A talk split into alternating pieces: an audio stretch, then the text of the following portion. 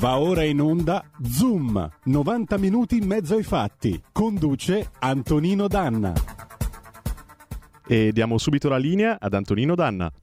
Amiche e amici miei, ma non dell'avventura, buongiorno! Siete sulle magiche, magiche, magiche onde di Radio Libertà. Questo è Zoom, 90 minuti in mezzo ai fatti. Io sono Antonino Danna e questa è la puntata di martedì 1 marzo dell'anno di grazia 2022. Cominciamo subito la nostra puntata dandovi eh, intanto il nostro benvenuto, due appelli, date il sangue, in ospedale il sangue serve sempre, salverete vite umane e chi salva una vita umana salva il mondo intero. Secondo, andate su www.radiolibertà.net, Radio Libertà o Libertà con l'accento sulla A.net, tanto il computer vi ci porta lo stesso, cliccate su Sostienici e poi abbonati, passerete dai semplici uh, 8 euro mensili della Hall of Fame fino ai 40 euro, tutti tempestati di diamanti del livello creator che vi permette di essere coautori e co-conduttori di una puntata del vostro programma preferito. Cominciamo la trasmissione con alcuni aggiornamenti sull'Ucraina. Vi preannuncio che oggi alle 15 ora italiana intervisterò l'onorevole Kira Rudik. Kira Rudik fa parte del partito eh, Holos, che vuol dire voce in ucraino. Eh, abbiamo questo appuntamento via Skype, quindi poi manderemo in onda l'intervista indifferita, ovviamente. Holos è un partito di centrodestra, europeista, federalista e liberale, quindi diciamo che potrebbe anche essere mh, mm, assimilabile per certi versi e per certi punti di contatto anche alla Lega. Detto questo, eh, vedete che ho attivato la condivisione dello schermo perché la BBC naturalmente informa che Kharkiv è sotto attacco, in particolare è stata colpita eh, questa che è la seconda città della, dell'Ucraina per eh, popolazione. Batte ora la BBC che eh, oltre secondo il Ministero della Difesa ucraino, sono stati uccisi 5.700 russi dall'inizio dell'invasione in questi cinque giorni di combattimenti intensi nel paese. In un messaggio video eh, postato su Facebook, un portavoce dello staff del capo di Stato Maggiore Generale appunto ha informato che oltre 200 soldati russi sono stati eh, catturati dalle forze ucraine. Un attimo perché ci sta chiamando Gonciarenko, lo prendiamo in diretta, eccolo. Vediamo un attimo. Vediamo un attimo. Hello. Hello. How are you? Uh, how are you, MP Goncharenko? Are you okay? Uh, I'm uh, yes, I'm okay. Okay.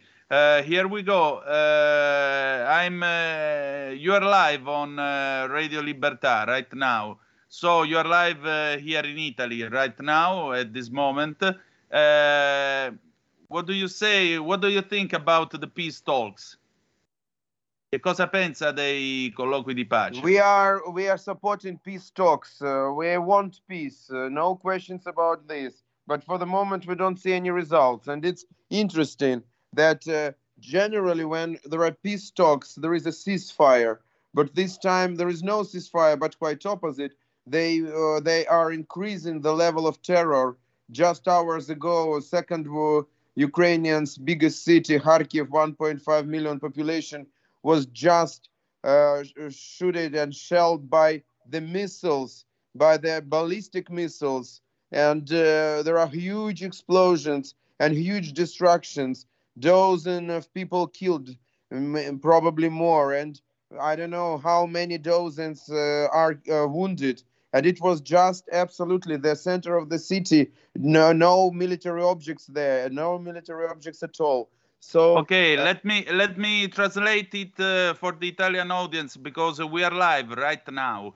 Uh, allora, eh, il, l'onorevole Gonciarenko ci dice che in questo momento, appunto, come vi stavo dicendo alla BBC, è sotto attacco Kharkiv, 1.500.000 abitanti e soprattutto ci sono molte vittime tra i civili e l'attacco eh, si fa sempre più violento di, di momento in momento. Go ahead.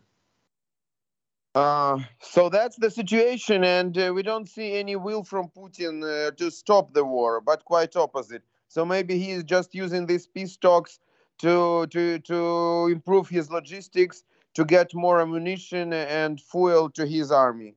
Yes, this was a fear we had uh, yesterday when we spoke uh, via Skype. Uh, let me translate. Appunto, come diceva l'onorevole Goncharenko che ci sta parlando in diretta da Kiev in questo momento, Uh, qual è il fatto? Che l'Ucraina è certamente a favore dei, dei, colloqui di pace, ma la sensazione è che Putin stia sfruttando l'idea dei colloqui di pace in realtà come un diversivo per prendere tempo, migliorare la sua situazione logistica e potenziare chiaramente le sue forze armate e colpire in modo molto più duro. Uh, MP Goncharenko, how, what do you expect uh, from this situation? Uh, how is gonna how is gonna evolve it? Come, sta, come evolverà? Uh, I'm sure that we will win, uh, but uh, when and how, that's the question. Now we have a now big movement of Russian forces to Kiev, 30 miles convoy, but we will burn it like we burned several before. But uh, that they are not stopping. They're like orcs from Tolkien, uh, coming and coming and coming. Eh, sostanzialmente loro sono convinti che vinceranno, però è altrettanto vero che c'è una colonna di 30 miglia, circa 50 km di lunghezza, dell'esercito russo che è in movimento verso Kiev. Loro usa- ha usato una eh, metafora dal Signore degli Anelli, l'onorevole Gonciarenko, dice sono come gli orchi di Tolkien, vengono a frotte a frotte a frotte. Uh, right now, Kiev is under siege, or uh, people uh, continue to flee out to Poland and out to the west? Yes, many people are coming to the western part of Ukraine. Near half million already crossed the borders with Poland and Slovakia and Hungary.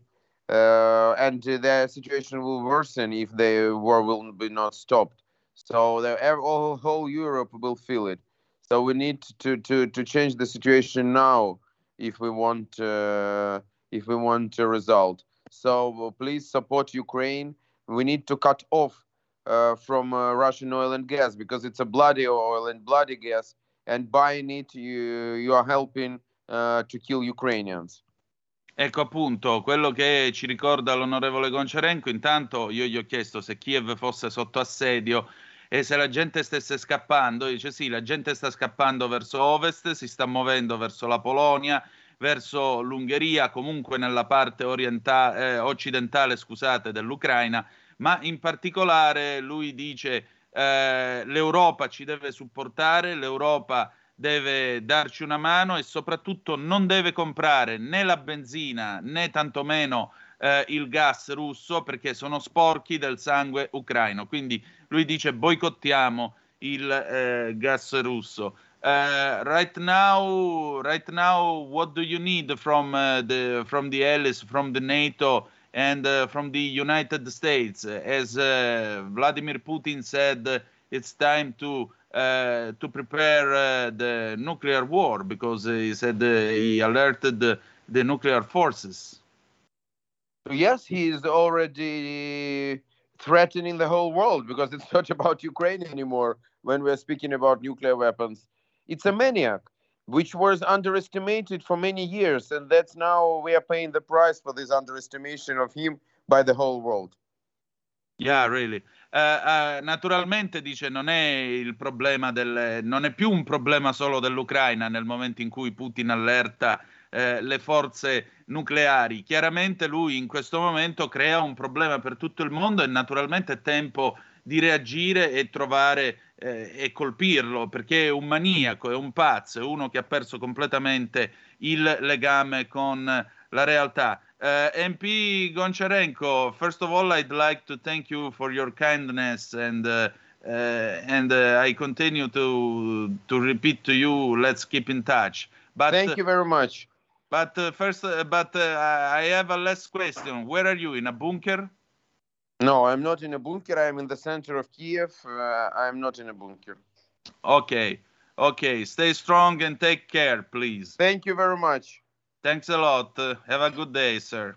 Bye. Vai, vai. Allora, eh, Federico, se vuoi puoi staccare la comunicazione con l'onorevole Goncerenco, sostanzialmente gli ho chiesto se fosse eh, in un bunker in quel, eh, o, o, se fosse all'aperto, lui comunque dice sono in centro a Kiev e quindi lui continua a fare la sua parte. Ieri lo avete visto sul canale 252 della nostra radiovisione, lo avete eh, eventualmente anche sentito nella, nella, registrazione dell'intervista che abbiamo avuto, mh, mm, quando mi ha mostrato il suo AK-47, il Kalashnikov. Bene, eh, i suoi colleghi, quasi tutti, si stanno facendo ritrarre con il Kalashnikov, inclusa eh, anche la sua collega, appunto, che ora vi dico, eh, la sua collega eh, Kira che eh, oggi pomeriggio, Kira Rudik, si mh, parlerà con me e mi darà quindi un ulteriore aggiornamento della situazione. Federico, se vuoi puoi mostrare la fotografia di Kira Rudik che nella vita, prima di, eh, come si dice, prima di cominciare, prima di diventare una deputata, era una, eh, una manager di Amazon.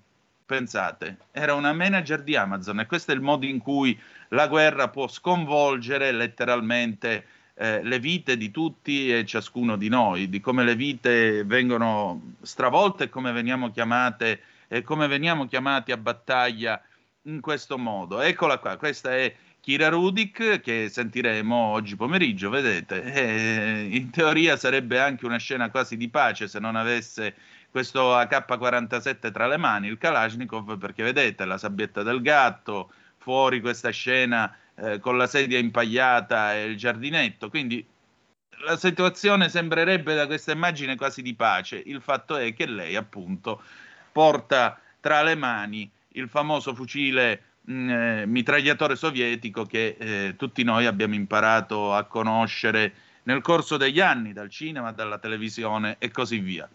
Allora, io vi stavo dando appunto le notizie da Kharkiv, come ha detto anche Goncharenko, l'onorevole Goncharenko.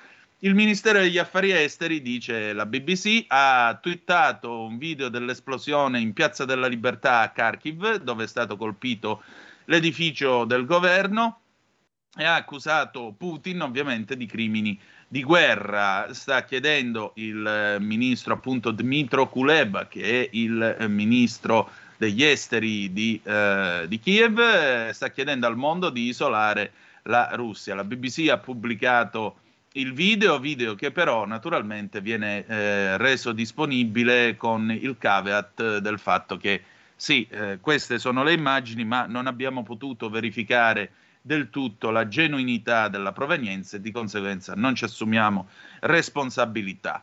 Eh, a proposito di crimini di guerra, si sta alzando forte l'accusa di crimini di guerra, è stato il presidente Zelensky, presidente dell'Ucraina, a dichiarare che eh, i civili sarebbero stati deliberatamente colpiti già ieri, lunedì, nell'attacco a Kharkiv, quindi i gruppi i russi avrebbero, colpito, avrebbero sparato deliberatamente sulla popolazione inerme, avrebbero colpito la popolazione inerme e la Corte, la Corte Penale Internazionale ha annunciato l'apertura di un'inchiesta.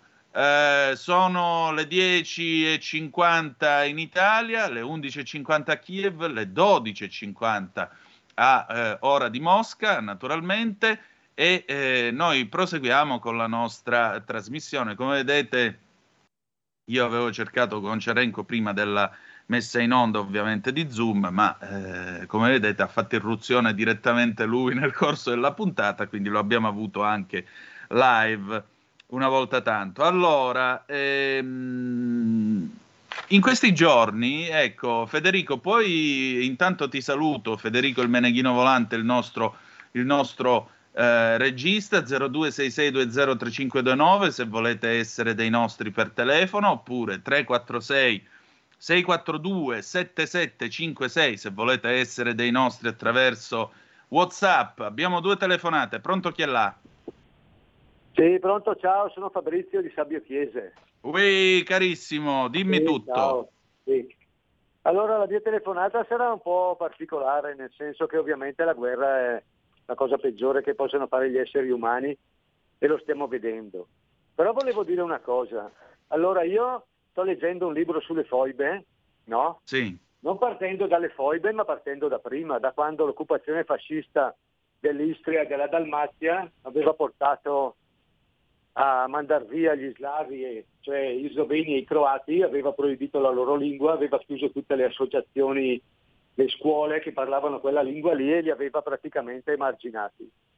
Poi c'è stato anche l'Alto Adige dove con i Sturresi il fascismo ha fatto la stessa cosa, proibiva di parlare il tedesco, chiudeva le scuole e voleva la nazionalizzazione. Adesso voglio dire, quelli erano comportamenti fascisti, sempre condannati dalla storia perché poi abbiamo capito che le persone devono avere la loro cultura, la loro identità e si può vivere bene lo stesso. Però vorrei ricordare che nel Donetsk e nel Donbass l'Ucraina aveva proibito a loro di parlare russo, aveva chiuso le scuole russe e praticamente aveva fatto una sistematica assimilazione volendo renderli ucraini a tutti gli effetti. Allora io non giustifico la guerra, non la giustificherò mai, però i semi del fascismo c'erano anche in questi comportamenti. Io penso che quando si semina odio e non si rispettano gli altri, il risentimento si accumula, la frustrazione, la cattiveria. E poi mi dispiace dirlo, però io questo Zelensky non è che lo considero un portatore di pace e di libertà. Avrà le sue ragioni, non si discute, qui si ammazzano donne e bambini, però ricordiamoci che le colpe non sono mai solo da una parte sola e che non c'è il bianco e il nero, lo sappiamo tutti, ragioniamoci, ricordiamoci a questo, ricordiamo a questo personaggio che lui in quelle zone lì ha fatto dei morti anche lui. Poi vada a farsi benedire che si tolga dai piedi, lo speriamo tutti perché con la guerra non si risolve niente. Però ecco, ricordiamoci che anche il fascismo ha fatto le stesse cose e noi l'abbiamo sempre condannato. Ciao, ti saluto. Ciao, perdonami, eh, prima di parlare del fascismo, noi quando abbiamo avuto la giornata delle foibe, il 10 febbraio scorso, abbiamo ascoltato il vicepresidente dell'Associazione degli Esuli Istriani, che diceva come eh, plasticamente il problema non fosse cominciato col fascismo, perché manca una puntata a questa narrazione storica. Il 12 novembre 1866, dopo la fine della terza guerra di indipendenza, fu Cecco Beppe, Francesco Giuseppe, a stabilire la eh, slavizzazione dell'Istria. La slavizzazione dell'Istria. Poi non è stata un'annessione fascista. Vi vorrei ricordare che noi abbiamo avuto l'Istria e Trieste perché abbiamo vinto la guerra del 15-18. Nel 1918 il fascismo non c'era. Il fascismo viene fondato nel marzo del 1919, i fasci di combattimento, i San Sepolcristi a Piazza San Sepolcro a Milano. Quindi come vedete il discorso viene da molto prima, perché come ci spiegava il nostro ospite il 10 febbraio scorso, trovate il podcast sul sito della radio, eh, fu Cecco Beppe che impose l'Ucra- eh, sì, l'ucrainizzazione, la slavizzazione dell'Istria proprio per colpire la lingua italiana e colpire gli italiani che da secoli erano lì, fin dal tempo della Repubblica di Venezia.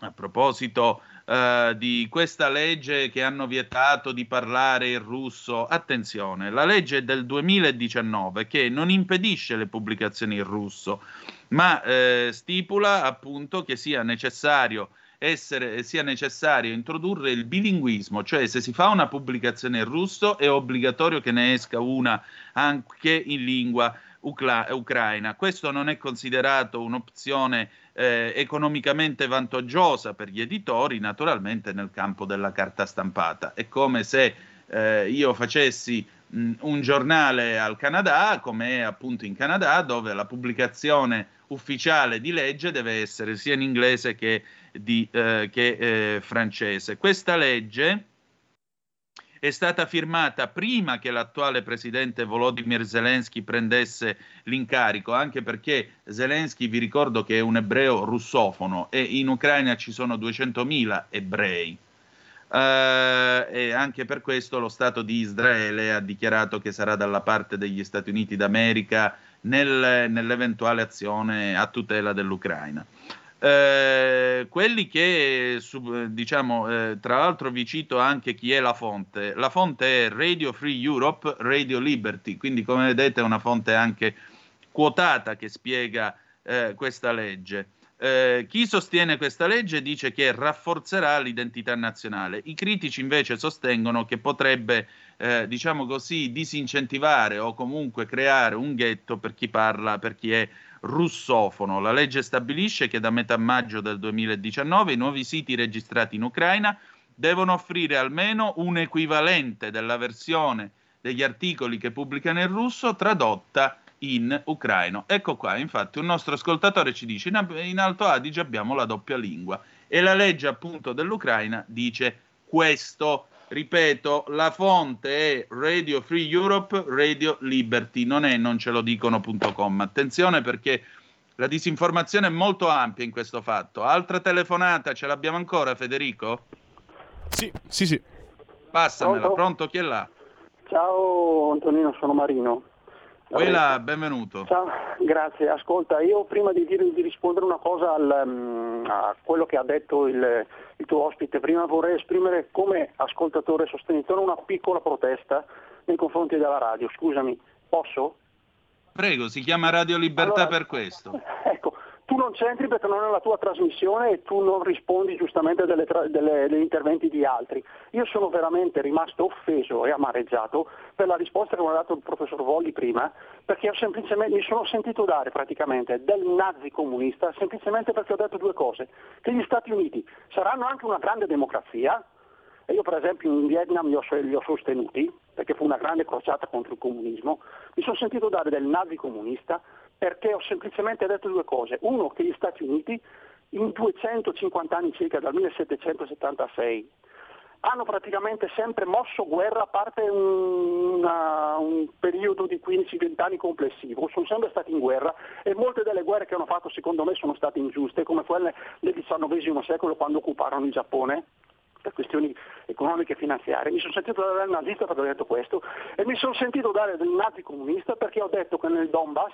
ci sono stati degli episodi discutibili da parte del governo ucraino nei confronti della popolazione, col famoso battaglione Azov, che sono cose che praticamente sono all'onore della cronaca e lui le ha liquidate come propaganda putiniana. E questo io non lo posso accettare, anche perché è morto un giornalista italiano, adesso non mi ricordo il cognome, non me lo disse comunque anche Borgonovo su questa radio qualche giorno fa, un giornalista italiano che cercò di documentare i bombardamenti che il governo ucraino stava facendo nei confronti della, della, della zona lì, della popolazione. Ecco. Mi sono sentito dare del nazi comunista per questo, io non lo accetto. Ultima cosa e poi, poi mi taccio, scusami, scusami Antonino. Eh. Eh, il, il, deputato ucraino, io capisco benissimo la sua, la sua preoccupazione e il suo stato d'animo, vorrebbe comunque che l'Italia non comprasse il gas dalla, dalla Russia. A parte il fatto che io io ho un gestore di energia, come faccio a sapere se il gas che mi vendono viene dalla Russia piuttosto che dall'Algeria, piuttosto che da un altro paese? Ma se lui, lui, si rende conto comunque che se vuole un aiuto concreto dall'Italia in armi e altre cose, l'Italia non deve crollare economicamente, perché se noi in questo momento, l'hai detto anche tu, la Russia ci tagliasse il gas, qui non potremmo aiutare neanche noi stessi, figurati l'Ucraina. Grazie Antonino per lo spazio che mi hai dato, io ti voglio bene, ciao. Grazie a te. Allora andiamo un attimo in pausa, poi la canzone Vento dell'Est, torniamo e vi diamo ulteriori aggiornamenti. Prego. Radio Libertà. In un mondo in cui i mezzi di informazione vanno verso una sola voce, una radio che di voci vuole averne tante.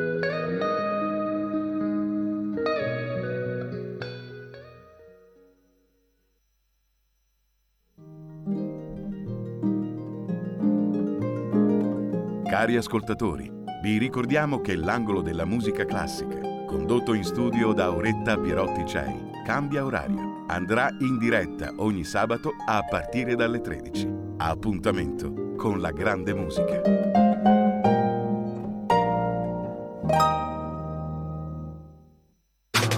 Stai ascoltando Radio Libertà. La tua voce libera, senza filtri né censura. La tua radio.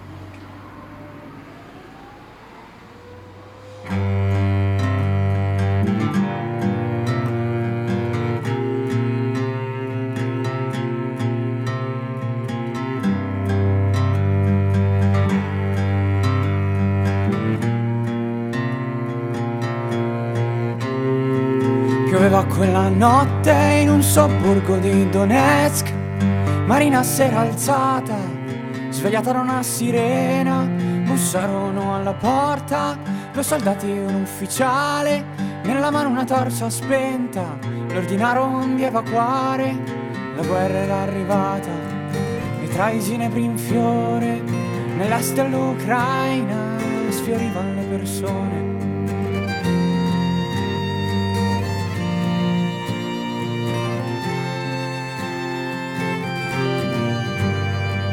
Un giorno come gli altri, sulla riva del lago, coi bambini che correvano, mentre grandi parlavano, sparse per terra, briciole di pane, nell'aria in sottofondo, i rumori del fronte, la guerra era arrivata, e tra i ginepri in fiore, nell'est dell'Ucraina, sfiorivano le persone.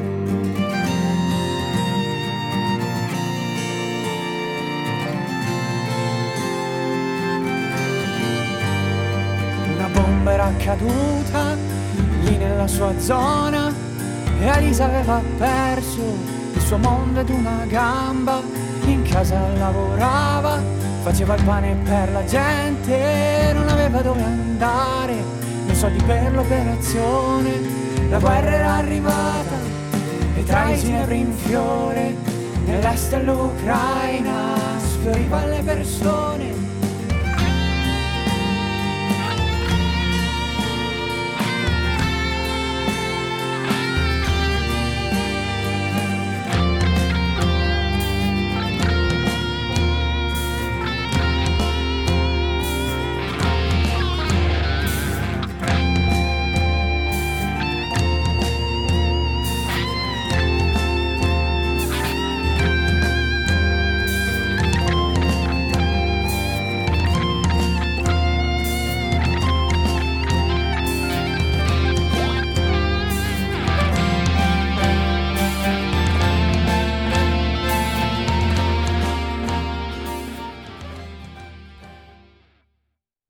Ridiamo subito la linea ad Antonino Danna.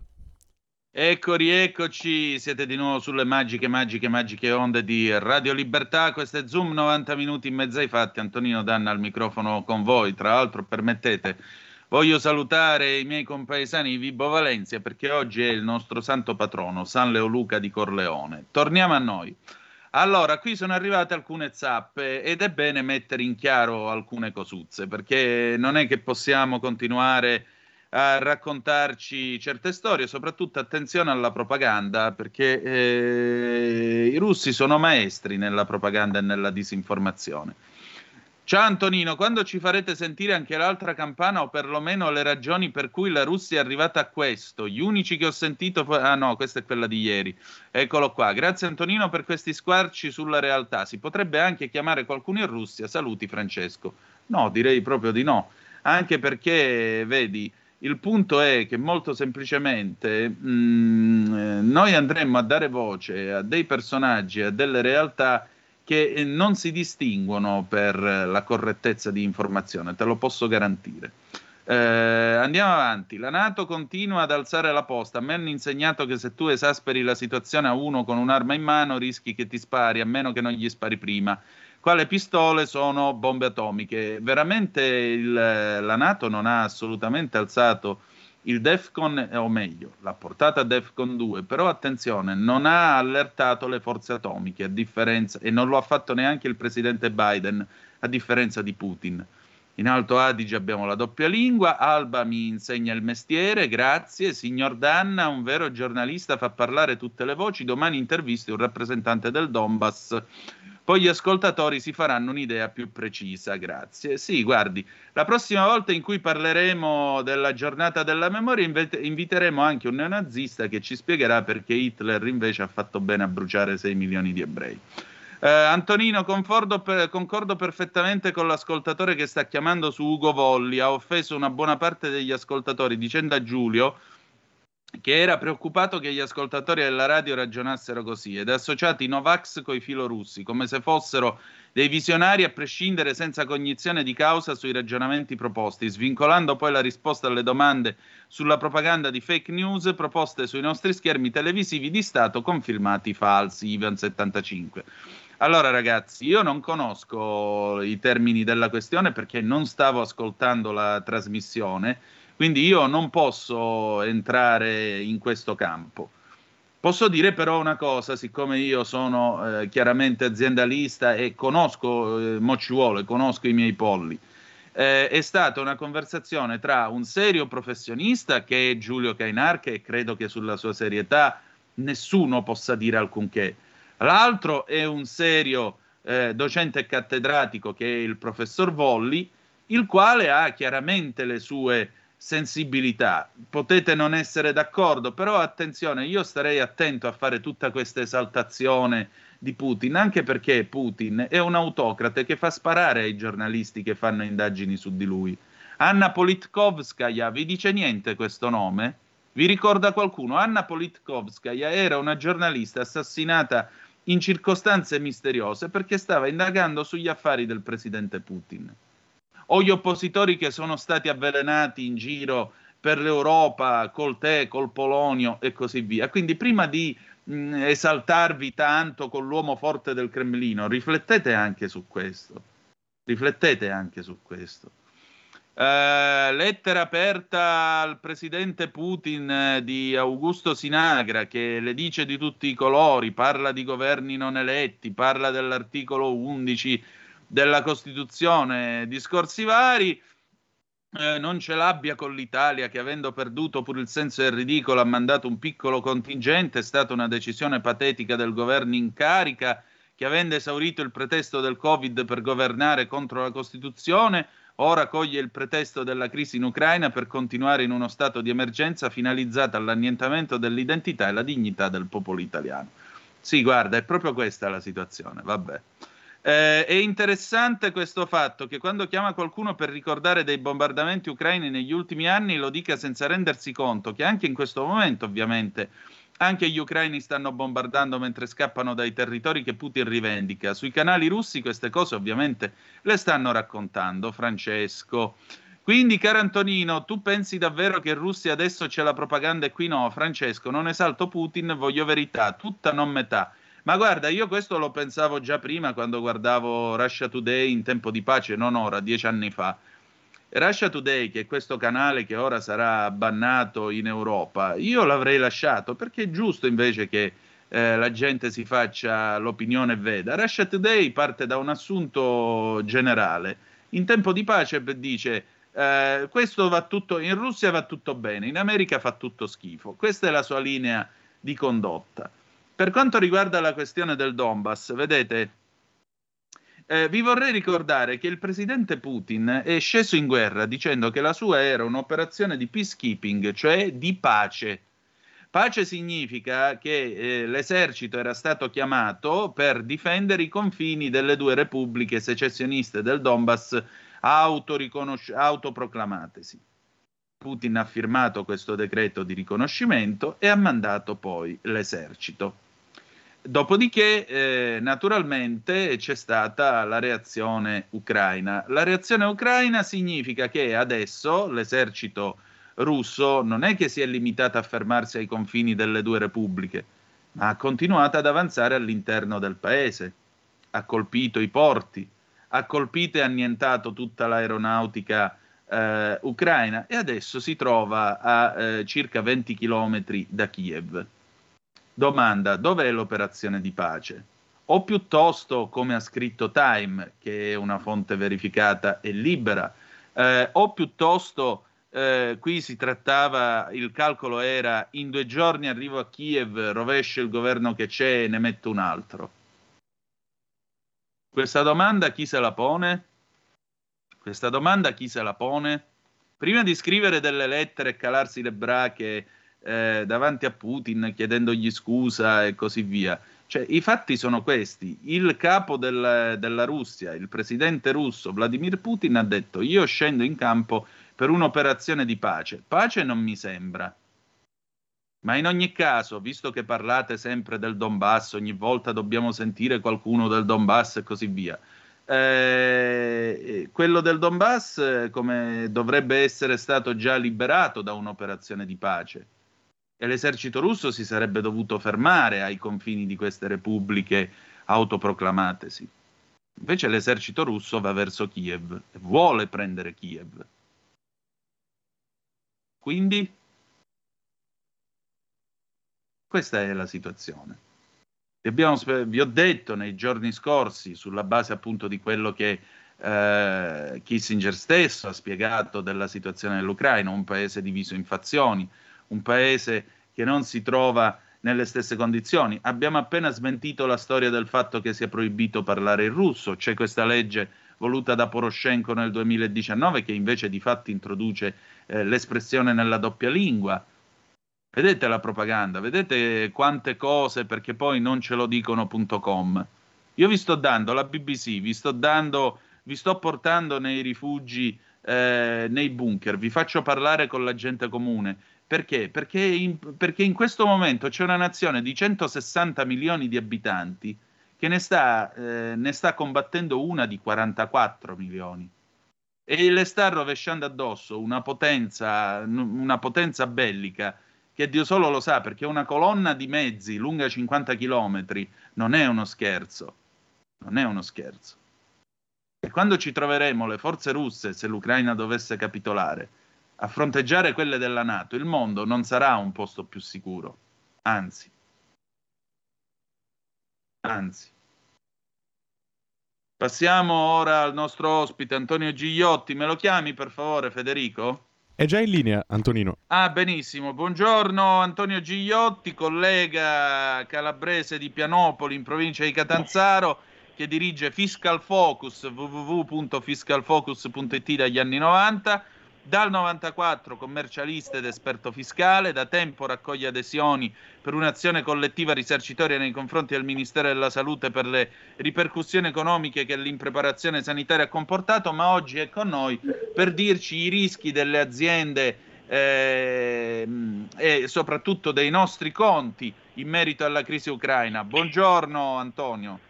Antonino, buongiorno, buongiorno e ben trovato. Grazie per avermi invitato intanto. Grazie a te. Allora, che cosa stiamo rischiando in concreto con i nostri soldi? Beh, guarda, stiamo rischiando tantissimo. Io ho ascoltato per la parte un po' che l'ho collegato la tua, la tua parte dedicata ovviamente ai venti di guerra, che ormai non sono più venti, ma sono realtà, ma in realtà noi per quanto ci riguarda da vicino, perché sembra una cosa distante quella della, guerra, in realtà quindi una guerra noi la combattiamo da diversi giorni, da diversi mesi all'interno del territorio nazionale. Noi praticamente quindi non ci eravamo ancora ripresi da quelli che era lo, l'effetto pandemico, no? lo shock che abbiamo avuto a livello economico oltre che sanitario e ahimè è brutto dirlo ma quando si dice l'avevo detto, no? io nei, nei mesi passati, qualche anno fa, quando dicevo che certamente prima o poi ne saremmo usciti dal problema sanitario ma bisognava cautelare, quindi ebbe adottare delle precauzioni per l'azienda Italia, quindi il, il, vero tessuto economico e produttivo che non sono le multinazionali ma le piccole e medie aziende perché là forse avremmo avuto problemi. Bene, i, i, problemi sono venuti a galla, le aziende quindi sono in sofferenza, quello che adesso non ci voleva è evidentemente il caro energia, no? dovuto ad una serie di situazioni, dal gas e quant'altro. Beh, qui siamo veramente adesso alla canna del gas, proprio quindi la, il termine quindi mai più appropriato di questo momento, perché è, è inevitabile che se non si interviene immediatamente, ma immediatamente non vuol dire fra settimane o tra mesi come solitamente siamo abituati noi all'interno del territorio, o, oggi se ne parla e, e, poi si interviene tra due mesi come se la gente può mangiare fra due mesi, no? perché è, è di questo che stiamo parlando. Sì, c'è una, una, una, forte preoccupazione a livello economico, ci sono delle aziende, soprattutto abbiamo fatto un po' un, un'intervista qualche giorno fa proprio nelle aziende bresciane, ma quindi così perché sono particolarmente presenti là quindi le varie acciaierie, non solo, dove il costo dell'energia è, è, è, determinante, ma anche tutto il settore della logistica è in ginocchio. Guarda, parlavo proprio in un'intervista qualche giorno fa con un'azienda di trasporti, quindi pugliese, Penso, mi diceva che un trasporto, pensa, quindi dalla Puglia a Torino, quindi un viaggio, eh, quindi costa 1300 euro solitamente di carburante. Il, l'incremento, l'effetto di quello che sta accadendo è stato di circa 600 euro, quindi ciò vuol dire che se quell'azienda, quindi quell'autotrasportatore spendeva 1.300, ah, oscilla intorno a 1.900. Il problema, sai cos'è? che quel rincaro determinante e pesante non si può completamente riversare sul consumatore finale. Quindi ciò vuol dire che un'azienda del genere, che sia nel caso di specie l'autotrasportatore o tutti coloro che fanno praticamente, hanno un largo utilizzo di energia, cioè, no, non possono assolutamente tirare avanti. Per cui bisogna effettivamente, ma pensa anche al settore dello sport. No? Io praticamente sono un amante dello sport e delle piscine in particolare. Quelle sono in ginocchio, eh. cioè là hanno il 90% dei costi fissi che sono determinati dal costo dell'energia, cioè per tenere riscaldata l'acqua 24 ore al giorno. Tu capisci che in una situazione del genere c'è una struttura che già sta a, a, a galla, quindi con grandi difficoltà, perché comunque non c'è stata una ripresa delle presenze all'interno di queste strutture, questo è stato praticamente una, diciamo così, l'effetto shock finale che sta dicendo veramente il fine a tantissime aziende che sono sull'orlo effettivamente della chiusura, tante sono già chiuse. Io l'altro giorno ero anche a Padova, facevo delle interviste così perché amo sentire quindi la gente di strada, non quelli da salotto, quelli che praticamente vivono da, dei sacrifici e, e, mi facevano notare che c'era un artista che in piazza, di fronte a piazza, quindi a Prato della Valle, quindi zona centrale di Padova, 135 quindi erano i negozi già chiusi. Quindi questo per dirti già un effetto che ci riportiamo da mesi e anni per l'effetto pandemico. Se a ciò aggiungi i problemi di cui stiamo oh, oh, trattando, effettivamente è una situazione veramente drammatica e ancora non ho visto degli effetti immediati nei confronti di queste aziende. Io stamattina sono stato sul presto quindi a notare i problemi che aveva una settimana fa il gestore della piscina ce l'ha ancora questa mattina, per cui Antonino o si prende seriamente quindi in mano la situazione, ci si scorda delle campagne elettorali, dei comizi che vedo ancora fare nelle varie trasmissioni televisive o il problema diventa veramente, veramente importante. Certamente. Senti, un'ultima domanda, perché so che l'orologio corre appresso anche a te. Come se ne esce da tutto questo?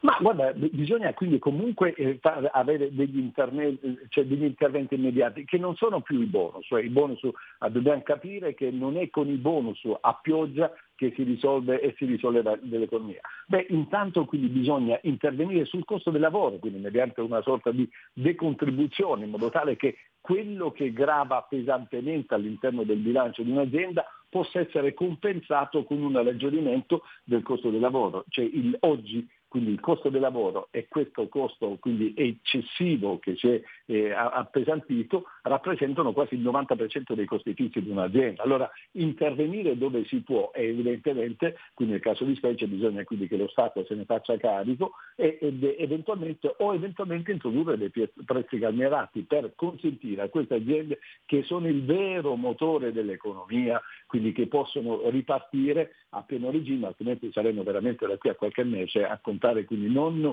i, i rifugiati che arrivano in Italia, ma le aziende in Italia che metteranno quindi sull'astico tantissime famiglie per via del licenziamento, perché non dimentichiamo che quando chiude un'azienda l'effetto non è soltanto l'azienda che abbassa la sale cinesca, ma le tantissime famiglie dei dipendenti che lavorano all'interno di quell'azienda che si troveranno senza lavoro.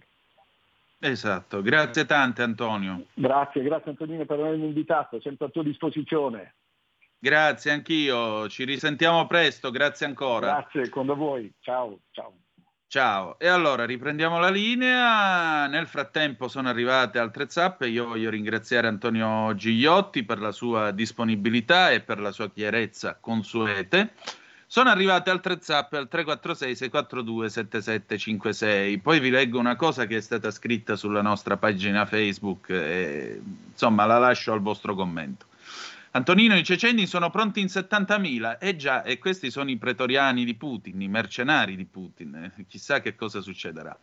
Esaltare Putin bene, anche viceversa. Ma eh, forse tu sei entrato alla seconda ora. Vi ricordate, vi ricordate che in questo programma io vi ho letto l'editoriale pubblicato dal Kiev Independent pochi giorni prima dello scoppio della guerra in cui veniva sbeffeggiato e sbugiardato Zelensky. Non è che Zelensky è un eroe, è un eroe ovviamente per i suoi compatrioti, è un eroe per eh, chi lo sostiene, ci mancherebbe pure, ma mi pare che in questa trasmissione vi abbiamo raccontato chi è Zelensky, gli sfondoni che ha fatto il suo governo, il fatto che non sia riuscito a combattere la corruzione in Ucraina, eccetera, eccetera, eccetera. Questa è informazione. Poi Elena mi chiede la risoluzione 2361 del Consiglio d'Europa. Puttanate, Elena, non ti preoccupare.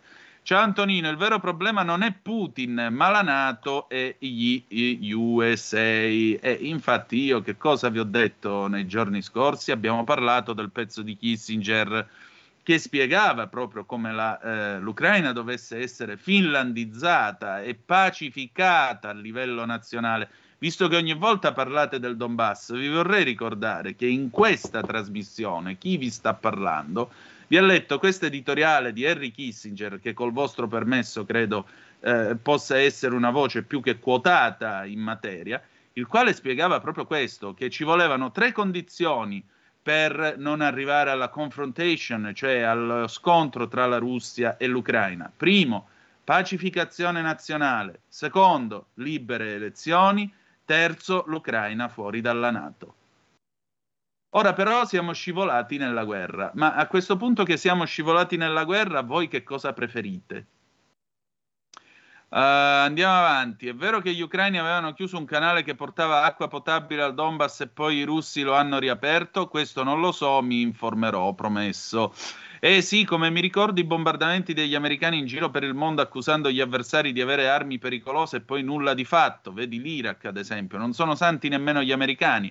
Infatti nessuno sta dicendo che siano santi. Poi tu lo sai benissimo che io a Biden non lo vorrei vedere nemmeno dipinto in un quadro, figurati. Lo reputo il peggior presidente degli Stati Uniti della storia. Stefano Graziosi è venuto qua da noi e ce l'ha spiegato. Eh, la Nato si è espansa ad est, venendo meno ai trattati firmati. Vi abbiamo ragguagliato anche di questo, citando Italia Oggi. Eh, chi ha provocato chi? Quindi si possono mettere i missili a 5 minuti da Mosca, ma le basi a Cuba no? E questo ve l'abbiamo pure detto, è venuto Gian Andrea Gaiani qui da noi a dirlo. Non è pazzo Putin, ha portato pazienza otto anni, la verità non è mai da una sola parte, su questo siamo d'accordo. Però assodato che la verità non è mai da una sola parte, adesso però lui che aveva detto che doveva fare l'operazione di pace mi pare che sia prossimo a conquistare Kiev. Premetto che condanno mille volte il, dis- il, ricorso alle armi di Putin, però esprimo il mio consenso al radioascoltatore di prima, perché nessuno ci parla di quanto hanno subito delle popolazioni del Donbass e i Marò invece, perché nessuno ci parla dei Marò? Perché facciamo benaltrismo? È solo propaganda russa, il popolo ha sofferto come sta soffrendo il popolo ucraino o no? Chiediamo solo di essere informati senza pensare ad alcuna giustificazione. Come ho sentito in questi giorni, in una guerra la prima vittima è l'umanità, la seconda è la verità. Ancora, buongiorno Antonino, spesso non mi trovo d'accordo con alcune sue prese di posizione, ciò non toglie che il suo sia comunque un buon lavoro. Grazie. Sono d'accordo con lei che la Russia non sia un esempio di libertà di stampa, che Putin non sia un gentiluomo anche.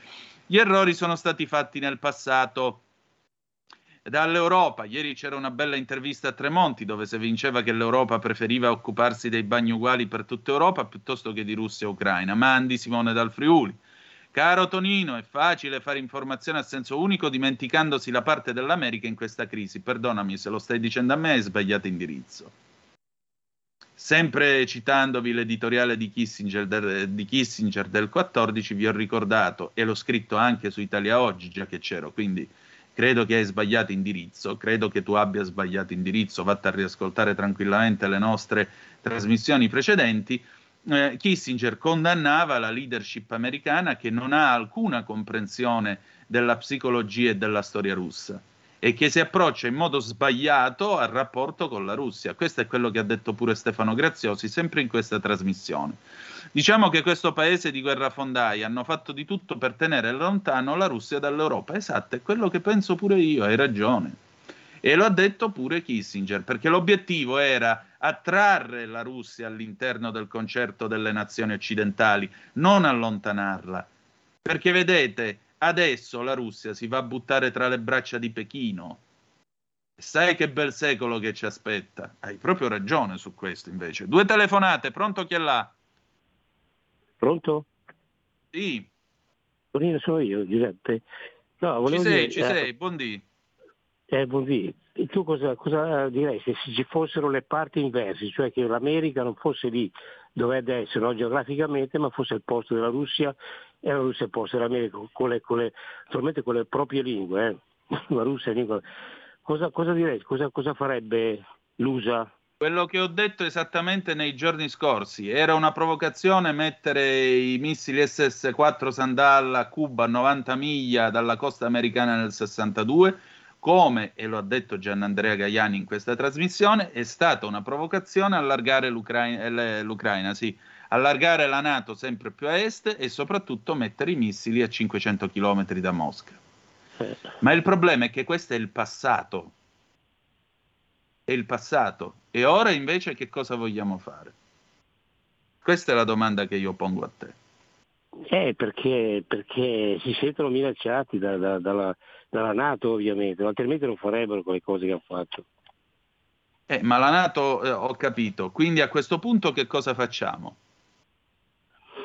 Eh, dobbiamo lasciare in pace, cioè, se, secondo, cioè, no, non è che io penso che l'Ucraina, anche entrando nella Nato, non penso che, si, che si, si debba ritenere un paese libero. Noi siamo liberi, non siamo liberi.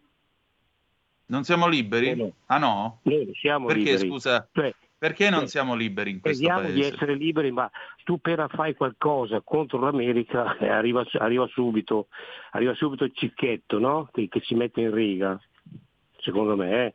Eh, vedi, vedi, vedi come si chiama lì, eh, Bobo Craxi. Bettino vorrei dire, la notte di Sigonella. Bettino, Bettino. Sì, Bettino, Bettino. Eh, ma eh, pensa, non eravamo liberi allora in un mondo che era diviso in due blocchi e comunque io credo che aver scelto di stare dalla parte degli americani anziché da quella dei sovietici sia stata forse la scelta migliore il 18 aprile del 48. Che ne pensi? Non è che possiamo ritenere liberi noi di fare, pensare, fare quello che vogliamo. Cioè, c'è sempre qualcosa sopra di noi che ci tiene a bada. Eh, c'è qualcosa Poi- che ci terrebbe a bada se fossimo anche dalla parte di Putin, anzi peggio, che Sì, sì, ma certo, ma eh, l'ho detto io, no?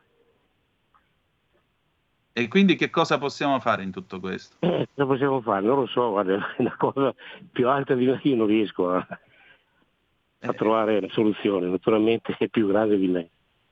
Eh, bene, ciao, è grazie. più grande di tutti noi. Il problema però è che adesso c'è una guerra in corso e molto probabilmente c'è una nazione che qualcuno pensava di poter travolgere in 48 ore e imporgli un governo fantoccio, attrarla nella sua orbita eh, politica e questo non è avvenuto perché gli ucraini stanno resistendo. Il fatto che essi stiano resistendo dice qualcosa o no? E cambia le carte in tavola. Dobbiamo andare un attimo in pubblicità, poi prendiamo la seconda telefonata, tra poco. Stai ascoltando Radio Libertà. la tua voce libera, senza filtri né censura. La tua radio. Stai ascoltando Radio Libertà, la tua voce libera, senza filtri né censure, la tua radio.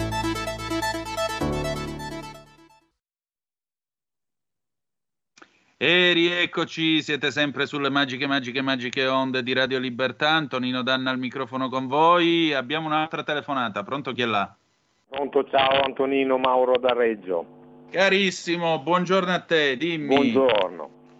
Vedi, la guerra non fa altro che riportare l'irrazionalità che in fondo all'anima di ogni uomo, fin dal primo, dal primo uomo, no?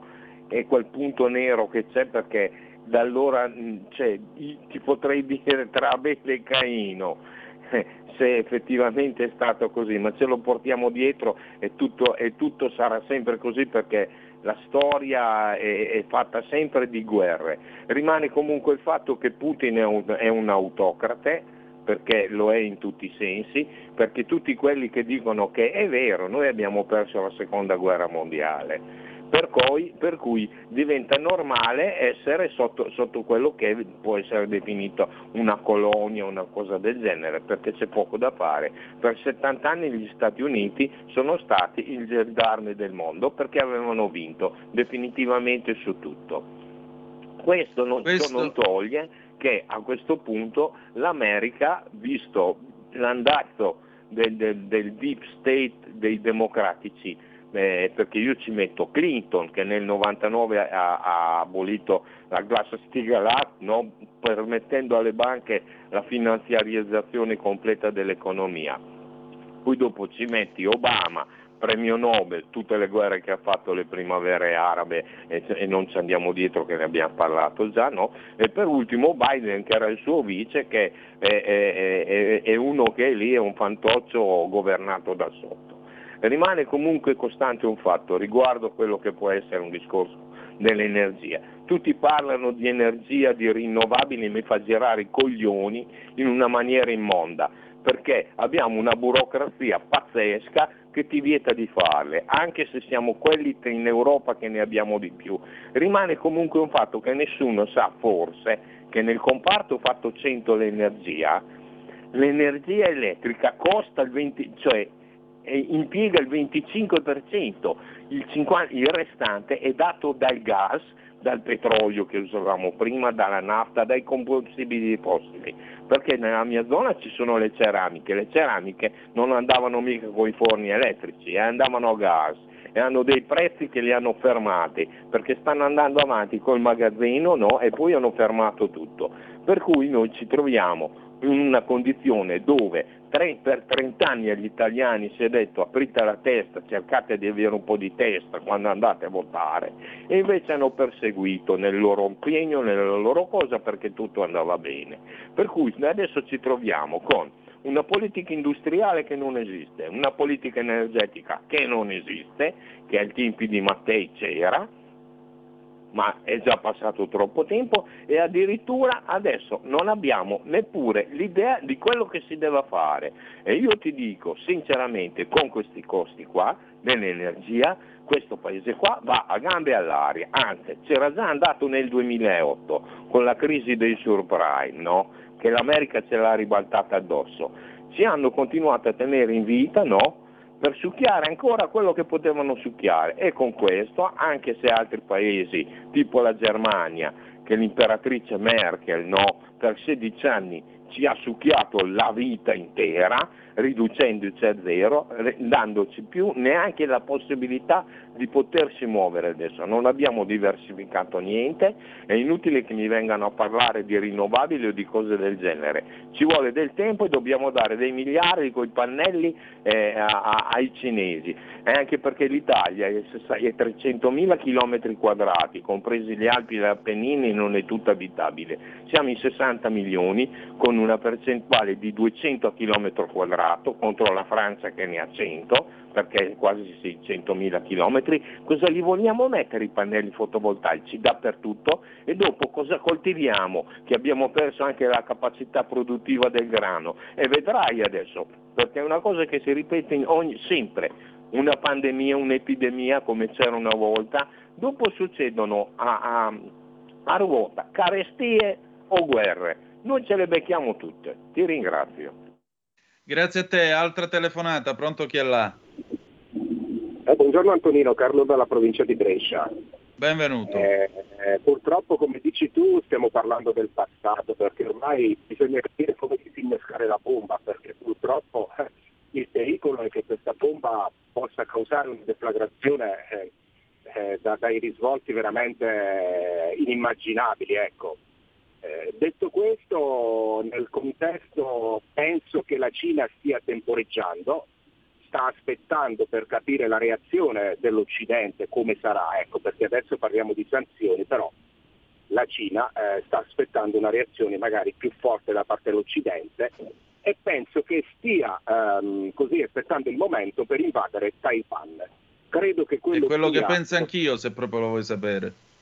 Ecco, quello sarà lo scoppio ufficiale della terza guerra mondiale e l'accerchiamento dell'Occidente che purtroppo eh, per miopia dei leader, dei leader, occidentali comunque questa situazione si è venuta a creare perché si poteva evitare, si poteva trattare veramente per la pace, eh, Putin sta sbagliando ma anche gli occidentali stanno sbagliando, certo è vero che bisogna disinnescare la bomba ora e che forse anche una sana preghiera verso, verso nostro Signore ci potrà aiutare a capire cosa fare. Speriamo che i nostri leader, anche se non all'altezza, non tutti, spero che ci sia qualcuno che, che possa imitare un Andreotti ecco, o qualcuno del passato e tirarci fuori da questa situazione sperando che la bomba non esploda definitivamente. Grazie per avermi dato spazio Antonino, buona giornata.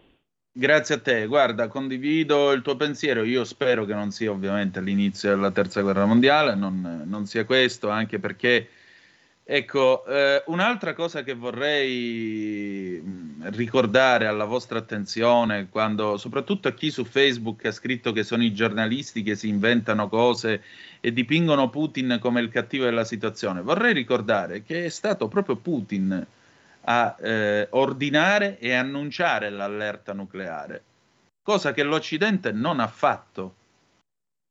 Perché se l'Occidente avesse anch'esso annunciato l'allerta nucleare, allora sì che sarebbe stata escalation al calor bianco.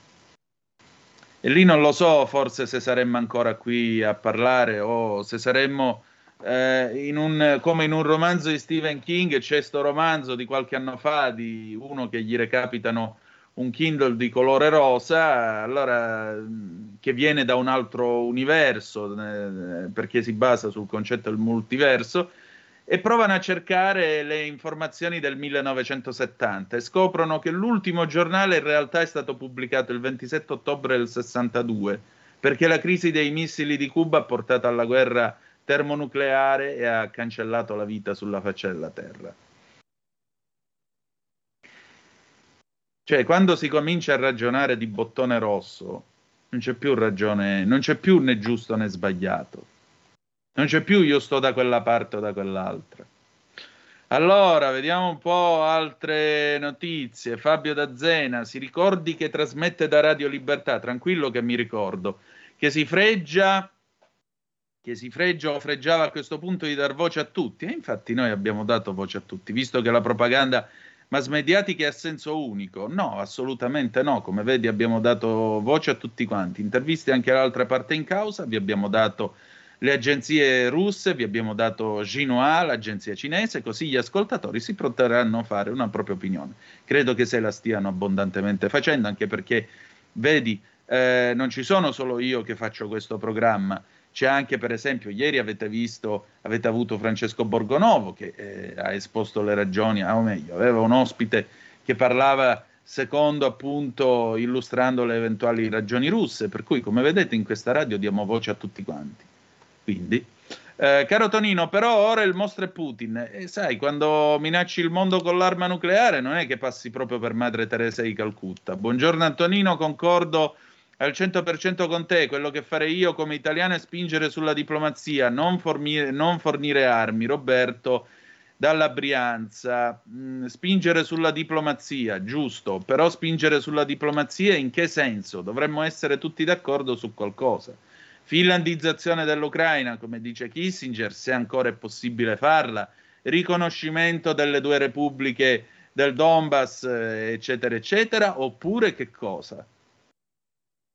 Cosa possiamo fare? Condannare l'America, ma certo, condanniamo l'America. Anche gli americani hanno messo molti governi fantocci, però mutismo, Pietro, no, l'abbiamo detto.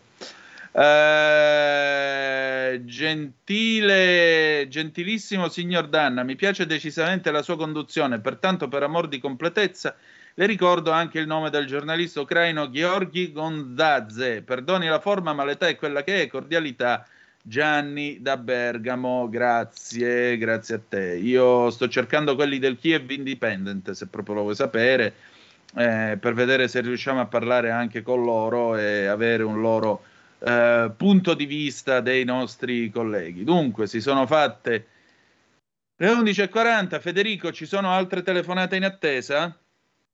Sì, ancora una. E allora la prendiamo. Pronto chi è là? Oh. Pronto? Pronto? Sì. Si può? Prego. Eh, Antonino, ciao. Eh, Poi, sì. immenso, Manzoni, buondì, eh, ciao. Sì, è immenso. Eh. Vedo che non rispondi più neanche ai, ai Whatsapp, quindi vabbè. Eh, sono giornate no, un po' così, dimmi. concordo perfettamente sull'analisi che ha fatto l'amico di Reggio Emilia. Perfettamente, perfettamente. Basta, chiuso, ho finito. Trasmissione conclusa. Benissimo. Ciao. Bene. Ok, grazie. Allora, eh, adesso allora, vediamo un attimo. La più bella era la lettera del Ministero della Difesa con richiamo ai distretti militari per i nati dal 90 al 2003. A che cosa ti riferisci, mio anonimo interlocutore? Non, non so che dirti. Io credo che non c'è strada percorribile se non quella di fomentare l'opinione interna dei russi, far montare il dissenso. Le sanzioni sono già qualcosa. Ah già, perché vi vorrei ricordare, tra l'altro, che il buon Putin, quando ci sono state le manifestazioni di protesta eh, per la pace, li ha fatti arrestare. Li ha fatti arrestare e portare in galera. Il bottone rosso purtroppo esiste, se esiste è perché prima o poi essere usato, altrimenti non esisterebbe. Bisogna solo pregare di non essere vivi quando accadrà, perché il nucleare è l'arma più pazza dell'umanità e prima o poi tra chi abbaia di usarla qualcun altro morderà e la userà per davvero. Eh, prova però a immaginare la responsabilità che ti assumi nei confronti non tanto del tuo popolo quanto verso l'umanità intera.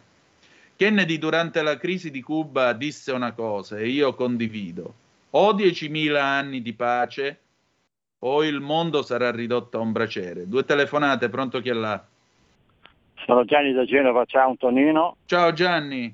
Complimenti per la nostra Radio Libertà che è veramente una radio nel suo piccolo che fa, lascia parlare tutti ed è, diciamo così, indipendente nei giudizi.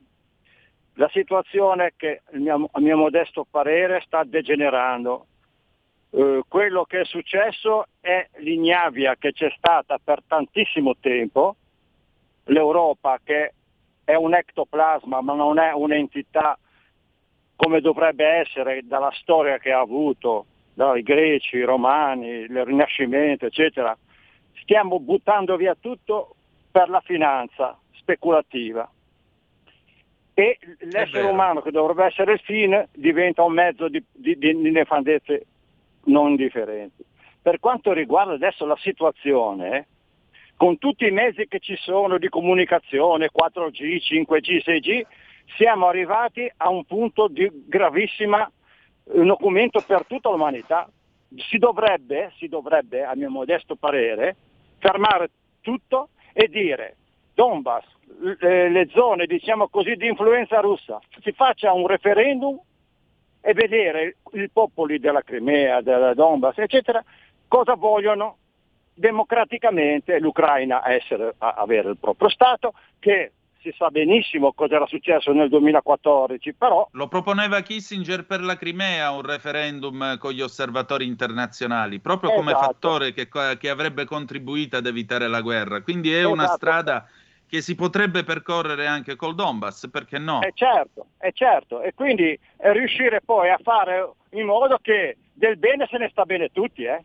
perché la Russia è Europa, L'Euro- la Russia è una nazione europea. E quindi come e questo lo dovrebbe, lo dovrebbe capire chi è che la sta spingendo tra le braccia di Pechino.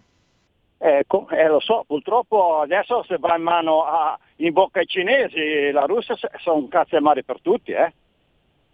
Purtroppo esatto. gli Stati Uniti in questo ci hanno messo anche del loro, il governo io parlo degli Stati Uniti, perché Trump, che era il cosiddetto cattivo Trump, era, era riuscito a fare un qualcosa anche tra ebrei e, e, e paesi islamici. Gli accordi di Abramo. Eh, esatto, quindi bisognerebbe cercare tutti quanti di mettere il buon senso, solo che qua purtroppo in Italia, ragazzi, cioè avere un Di Maio ministro degli esteri campa a cavallo che l'erba cresce, cioè. È, Beh, è ti ricordo problema, che Lavrov no? ha detto che lui va ai ricevimenti per mangiare piatti esotici, un insulto eh, appunto, così al cioè... popolo italiano, un insulto così al popolo italiano. Questo governo in questo benedetto paese eh. avrebbe dovuto pigliare una posizione. Volete allora, Di Maio può avere tutti i difetti del mondo, a me non me ne frega niente, ma nel momento in cui insultano il ministro degli esteri di questo paese, dicono che è solo un pittoresco personaggio o comunque un personaggio che non conosce la diplomazia e va solo in giro per il mondo a mangiare piatti esotici, questo governo, nella figura del suo primo ministro, nonché presidente del Consiglio Mario Draghi, avrebbe dovuto dire quantomeno come vi permettete. Perché è un insulto a tutti gli italiani. Poco ma sicuro. Speriamo che, che, che si rinsabisca un po' tutti, ecco. Un saluto esatto, un abbraccio. grazie. Dimmi, hai finito? Sì, Finito. passiamo Prendiamo all'altra la seconda telefonata. telefonata. Pronto chi è là? Eh, Antonino, buongiorno, sono Marco, chiamo da Milano. Buongiorno a te, Benvenuto. io mi trovo, io mi trovo d'accordissimo con gran parte delle cose che dici. Vorrei ricordare che negli ultimi cinque giorni ci sono state 12.000 vittime e che Mm. per la gran parte, a causa dell'oligarca eh, Putin, eh, il 90% di queste vittime sono ai noi dei civili e vorrei ricordare che quei criminali dei russi in questo momento eh, su diverse città dell'Ucraina stanno usando perfino delle bombe termobariche.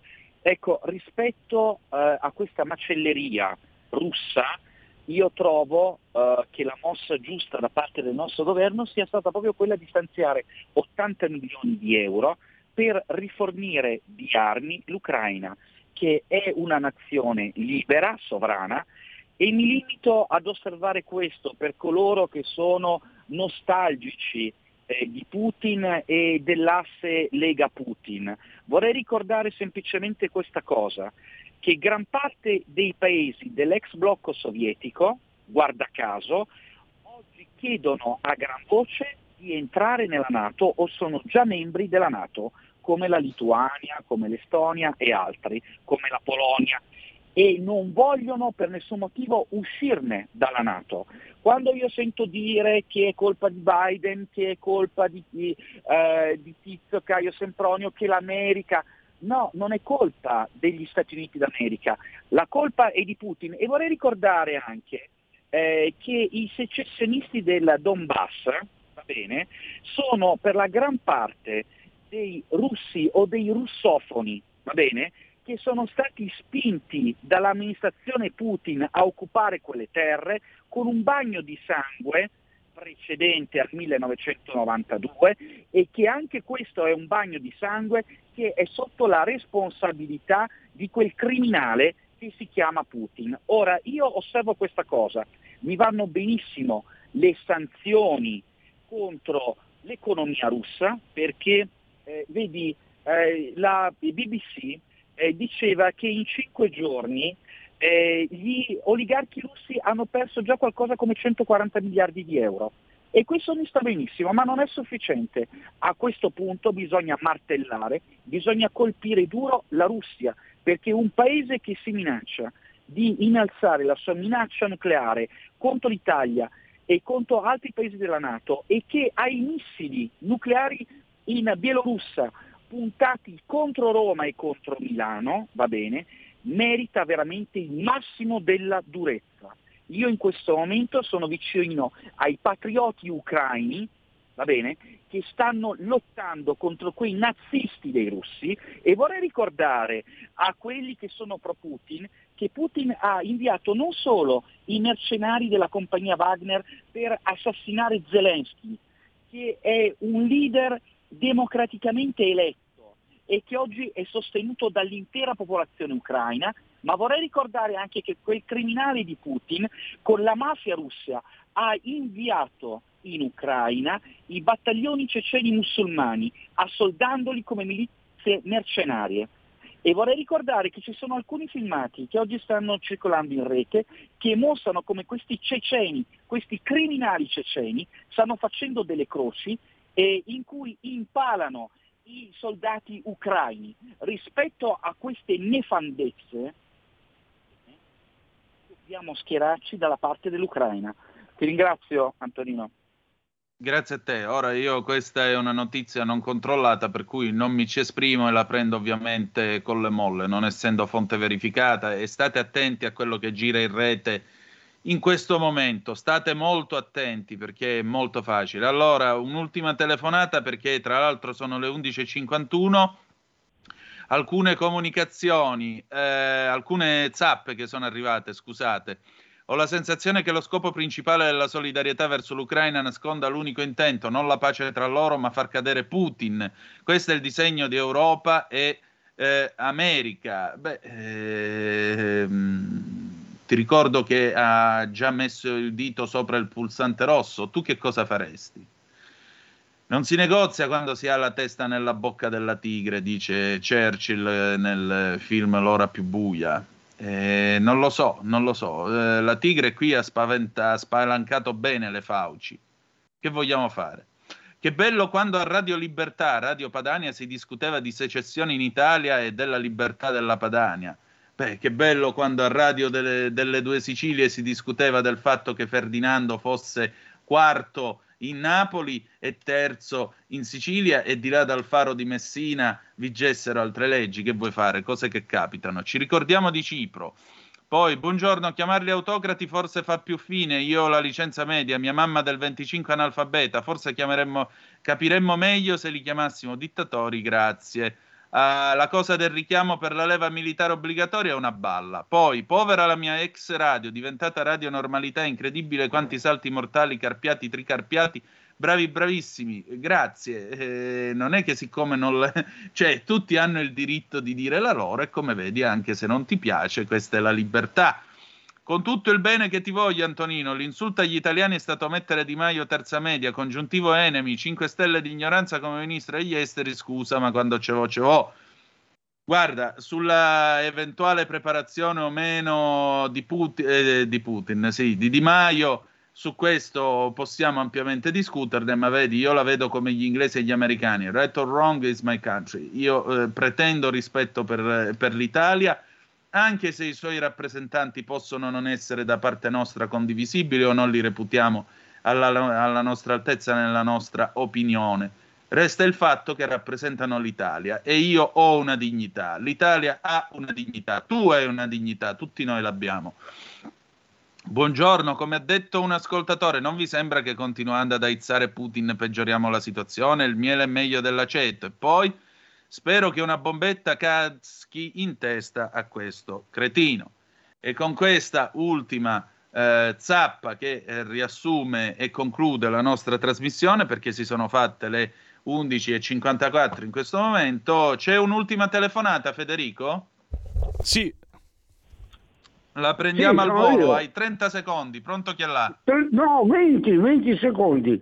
E infatti è una cosa Dimmi, falsa. Manzoni. Però, però quella roba lì l'ha pubblicata il Corriere, non è che l'ha pubblicata eh, Topolino, Quale? l'ha pubblicata il Corriere.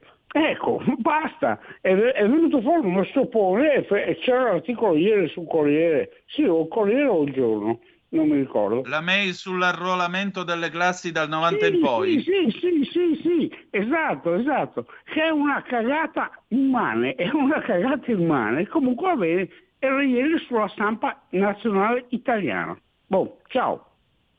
Beh, è ovviamente una puttanata anche perché basterebbe studiare un pochettino la storia. In questi casi non c'è l'arruolamento eh, obbligatorio, queste sono tutte cazzate. In questi casi si fa la mobilitazione generale, che è un'altra cosa ed è molto più grave.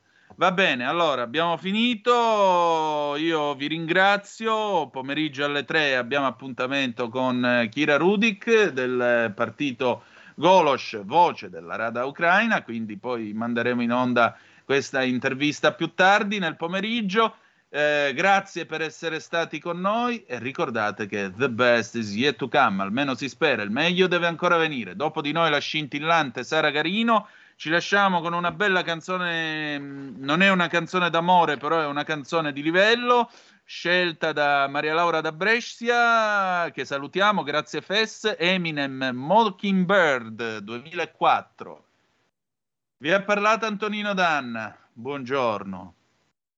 Avete ascoltato Zoom, 90 minuti in mezzo ai fatti.